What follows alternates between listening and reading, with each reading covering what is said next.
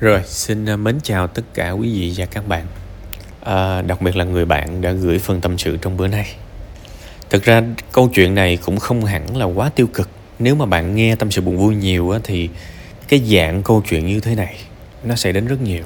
Thậm chí là có những trường hợp mà mẹ gây nợ mà con phải trả luôn á. À, Tức là bạn chưa chưa coi bạn chưa biết đúng không? Đó. Tức tức là nhiều lắm chứ chứ không riêng gì ờ, câu chuyện kiểu như bạn đâu.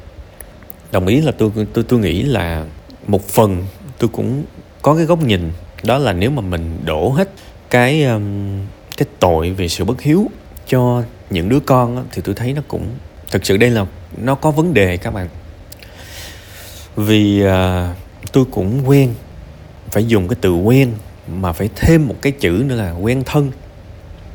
Với những người á mà gần như cả cuộc đời của họ bị hủy hoại. Vì ai các bạn biết không? Cha mẹ. Có những trường hợp bị đánh đập từ nhỏ bị bạo hành từ ngữ thể xác từ nhỏ các bạn. Và những cái người bạn đó lớn lên đó, các bạn đó va chạm với sách vở với giáo dục với tri thức. Thậm chí là các bạn đó vô chùa cũng được dạy về những giáo lý về hiếu thảo. Các bạn đó hoang mang các bạn. Hoang mang chứ và nó sinh ra một cái gọi là không biết cái nào đúng, cái nào sai. Thế tóm lại là ba mẹ mình sai hay là mình sai ta? Có phải ba mẹ đánh mình rất nhiều, chửi mình rất nhiều là ba mẹ đang thương mình hay không? Hay là đó là điều xấu? Và có rất nhiều trường hợp bây giờ cả cũng lớn tuổi rồi mà các bạn đó vẫn còn hoang mang. Vì các bạn không không không biết được giữa những gì mà xã hội đề cao về tình mẫu tử, tình phụ tử, báo hiếu này nọ với với những gì mà các bạn đã trải qua trong thực tế. Thì với bản thân tôi, khi mà tôi xem xét nhiều cái việc này, và đặc biệt là khi tôi cũng đọc khá nhiều cái tài liệu tâm lý, phương tây các bạn, thì tôi nghĩ cái điều quan trọng nhất là cần phải tách bạch. Và mình phải nhìn nhận đúng vấn đề. Chắc chắn là có cái trường hợp cha mẹ có lỗi với con, và trong những trường hợp đó cha mẹ phải chịu trách nhiệm, chứ không thể nào bắt đứa con phải chịu được. Thật là thật là vô lý các bạn vì đứa con nó đâu có được quyền được sinh ra đâu các bạn. Đứa con nó cũng chưa bao giờ đồng ý với với bất kỳ một cái thỏa thuận nào. Ừ là lớn lên, con sẽ là cái giới tính này. Ừ là lớn lên, con sẽ làm cái nghề này. Ừ lớn lên, con sẽ sống vậy đứa con nó chưa bao giờ đồng ý gật đầu với cái thỏa thuận đó. Mà hầu như những cái chuyện này là do cha mẹ áp đặt hết. Đúng không?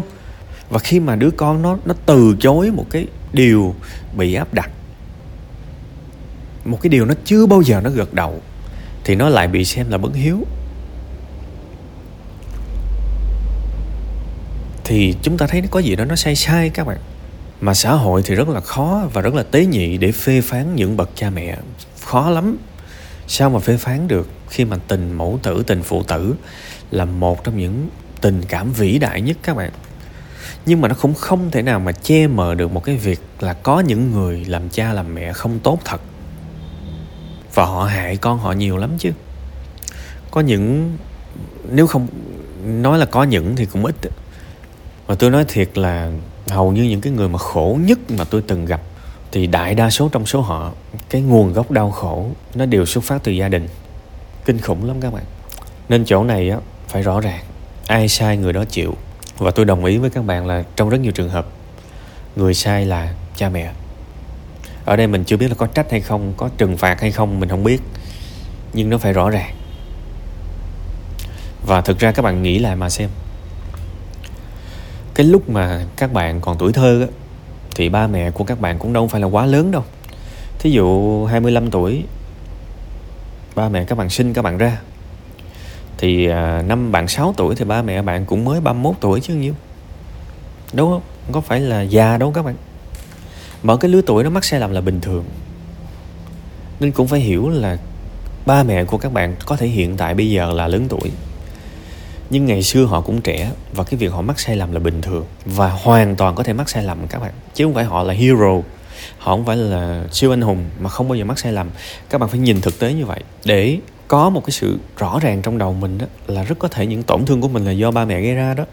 Đặc biệt là trong những cái lúc mà mình không có sự phản kháng mình còn bé và nó nó còn tổn thương tới bây giờ chắc chắn đó là lỗi của cha mẹ. À, mình phải rõ ràng cái việc đó. Nhưng có một cái chỗ này công cha nghĩa mẹ đó thì có hai cái rõ ràng. Đầu tiên là công sinh thành và thứ hai là công dưỡng dục. Thì à, mình không biết là cái công dưỡng dục là nó nhiều hay ít nhưng chắc chắn là có cái công sinh thành thì mình phải biết ơn cái công đó. Giống như bạn đã nói mang bầu 9 tháng 10 ngày, thật sự là nguy hiểm chứ không phải đùa đâu các bạn. Với rất nhiều người, nào là thiếu máu, nào là sinh khó đủ thứ hết. Mang mấy kilo, mấy tháng trời, đó là sự hy sinh. Tuy rằng ý chí có con là của cha mẹ, cái này cũng phải nói rõ. Nhưng thực ra, họ vẫn phải chịu mang nặng đẻ đau là đúng, thì mình hãy biết ơn cái điều này. Các bạn cứ tưởng tượng những cái ngày mà các bạn đau bao tử đau ruột thừa bị bệnh giật lên giật xuống. Đây là cái bài suy niệm nha các bạn trong những cái ngày mà sức khỏe các bạn không tốt các bạn nghĩ là ừ, mẹ mình mang bầu mình mẹ mình mang bầu mình và phải chịu thương trực những cái cảm giác này tự nhiên bạn sẽ thương mẹ bạn hơn. Tuy rằng có những cái bạn vẫn ghét nhưng có những cái bạn sẽ thương. Mình phải rạch ròi cái nào ra cái đó các bạn. Ít nhất là cái công sinh thành. Hoặc là có những ngày bạn đi làm bạn bị sếp chửi bạn bị người đời ăn hiếp. Mà bây giờ có thể bạn đang độc thân lúc đó bạn hãy tưởng tượng ba bạn. Bạn là ba bạn trong hoàn cảnh đó. Bạn sẽ hiểu là à có thể ba mình cũng phải chịu rất là nhiều cái sự ăn hiếp, rất nhiều cái sự, gọi là, kèn cựa, xúc phạm nữa để mà nín nhịn, kiếm đồng tiền về nuôi mình, mua sữa cho mình. Thì những cái sự tưởng tượng đó lâu dài lâu dài, mình sẽ kết nối lại được một chút tình thương với những đấng sinh thành của mình, ha. Còn bây giờ là qua một cái câu chuyện khác bạn nói là bạn, cái cái phần đầu bạn nói là bạn không thương ba mẹ bạn, không sao cả. Tại vì bây giờ muốn thương cũng không được. Tại vì nó bị rắc rối mà, nó bị cãi hoài mà, làm sao thương được? Thì thôi bây giờ nè, chuyển đối tượng đi các bạn. Thương bạn trước đi, thương bạn trước đi. Chăm sóc sức khỏe, rồi đi làm. Thoải mái thì về nhà, còn không thì cứ gặp bạn bè. Để làm gì cho mình thoải mái các bạn, mình vui. Và khi mình vui, đôi khi mẹ mình nói mình nặng một lời. Tại vì mình đang vui mà, mình sẽ không có phật ý quá nhiều như là cái lúc mà mình đang chán mà bị mẹ mình nói nặng. À đó, vậy thôi. Thương mình trước đi. Coi như bạn ưu tiên bạn đi. Và khi mà bạn ưu tiên rồi á, tâm trạng bạn thoải mái tự nhiên bạn sẽ muốn hướng về gia đình bạn sẽ muốn làm nảy nọ cho người thân mình nè còn thiệt ra nếu mà hiện tại bạn không làm được, thì thôi cũng kệ đi. Lo bạn trước đi, nó vẫn tốt hơn, ha? Đó là cái mà mình phân biệt rạch rạch rồi các bạn. Thực ra trong cái phần tâm sự này tôi nói ba ý. Một là có ba mẹ bạn có lỗi đó chứ không phải không. Hai là rạch ròi rõ ràng giữa công sinh thành và công dưỡng dục cái nào ra cái nào rõ ràng. Và thứ ba hiện tại nếu mà mình chưa có thể sống một cái vai của một cái sự hiếu thảo hoàn hảo á, thì thôi mình lo mình trước đi tự nhiên mình no đủ, mình vui vẻ, mình nhìn đời nó khác. Lúc đó tính trước. Rồi bây giờ mà tôi khuyên bạn, những cái bước sâu xa hơn thì cũng không được. Thiệt cũng không được. Nó cũng chẳng tới đâu nên thôi. Trước mắt vậy, trước mắt vậy đi ha. Và rèn luyện. Và khi mà mọi thứ ổn hơn, bạn đã khỏe mạnh hơn, bạn đã vui vẻ hơn, hạnh phúc hơn về đời sống cá nhân, lúc đó hãy gửi cho tôi một cái phần tâm sự khác. Chúng ta sẽ bàn tiếp về việc quay trở lại và chăm sóc gia đình như thế nào ha? Từng bước từng bước đi nha. Cố gắng lên.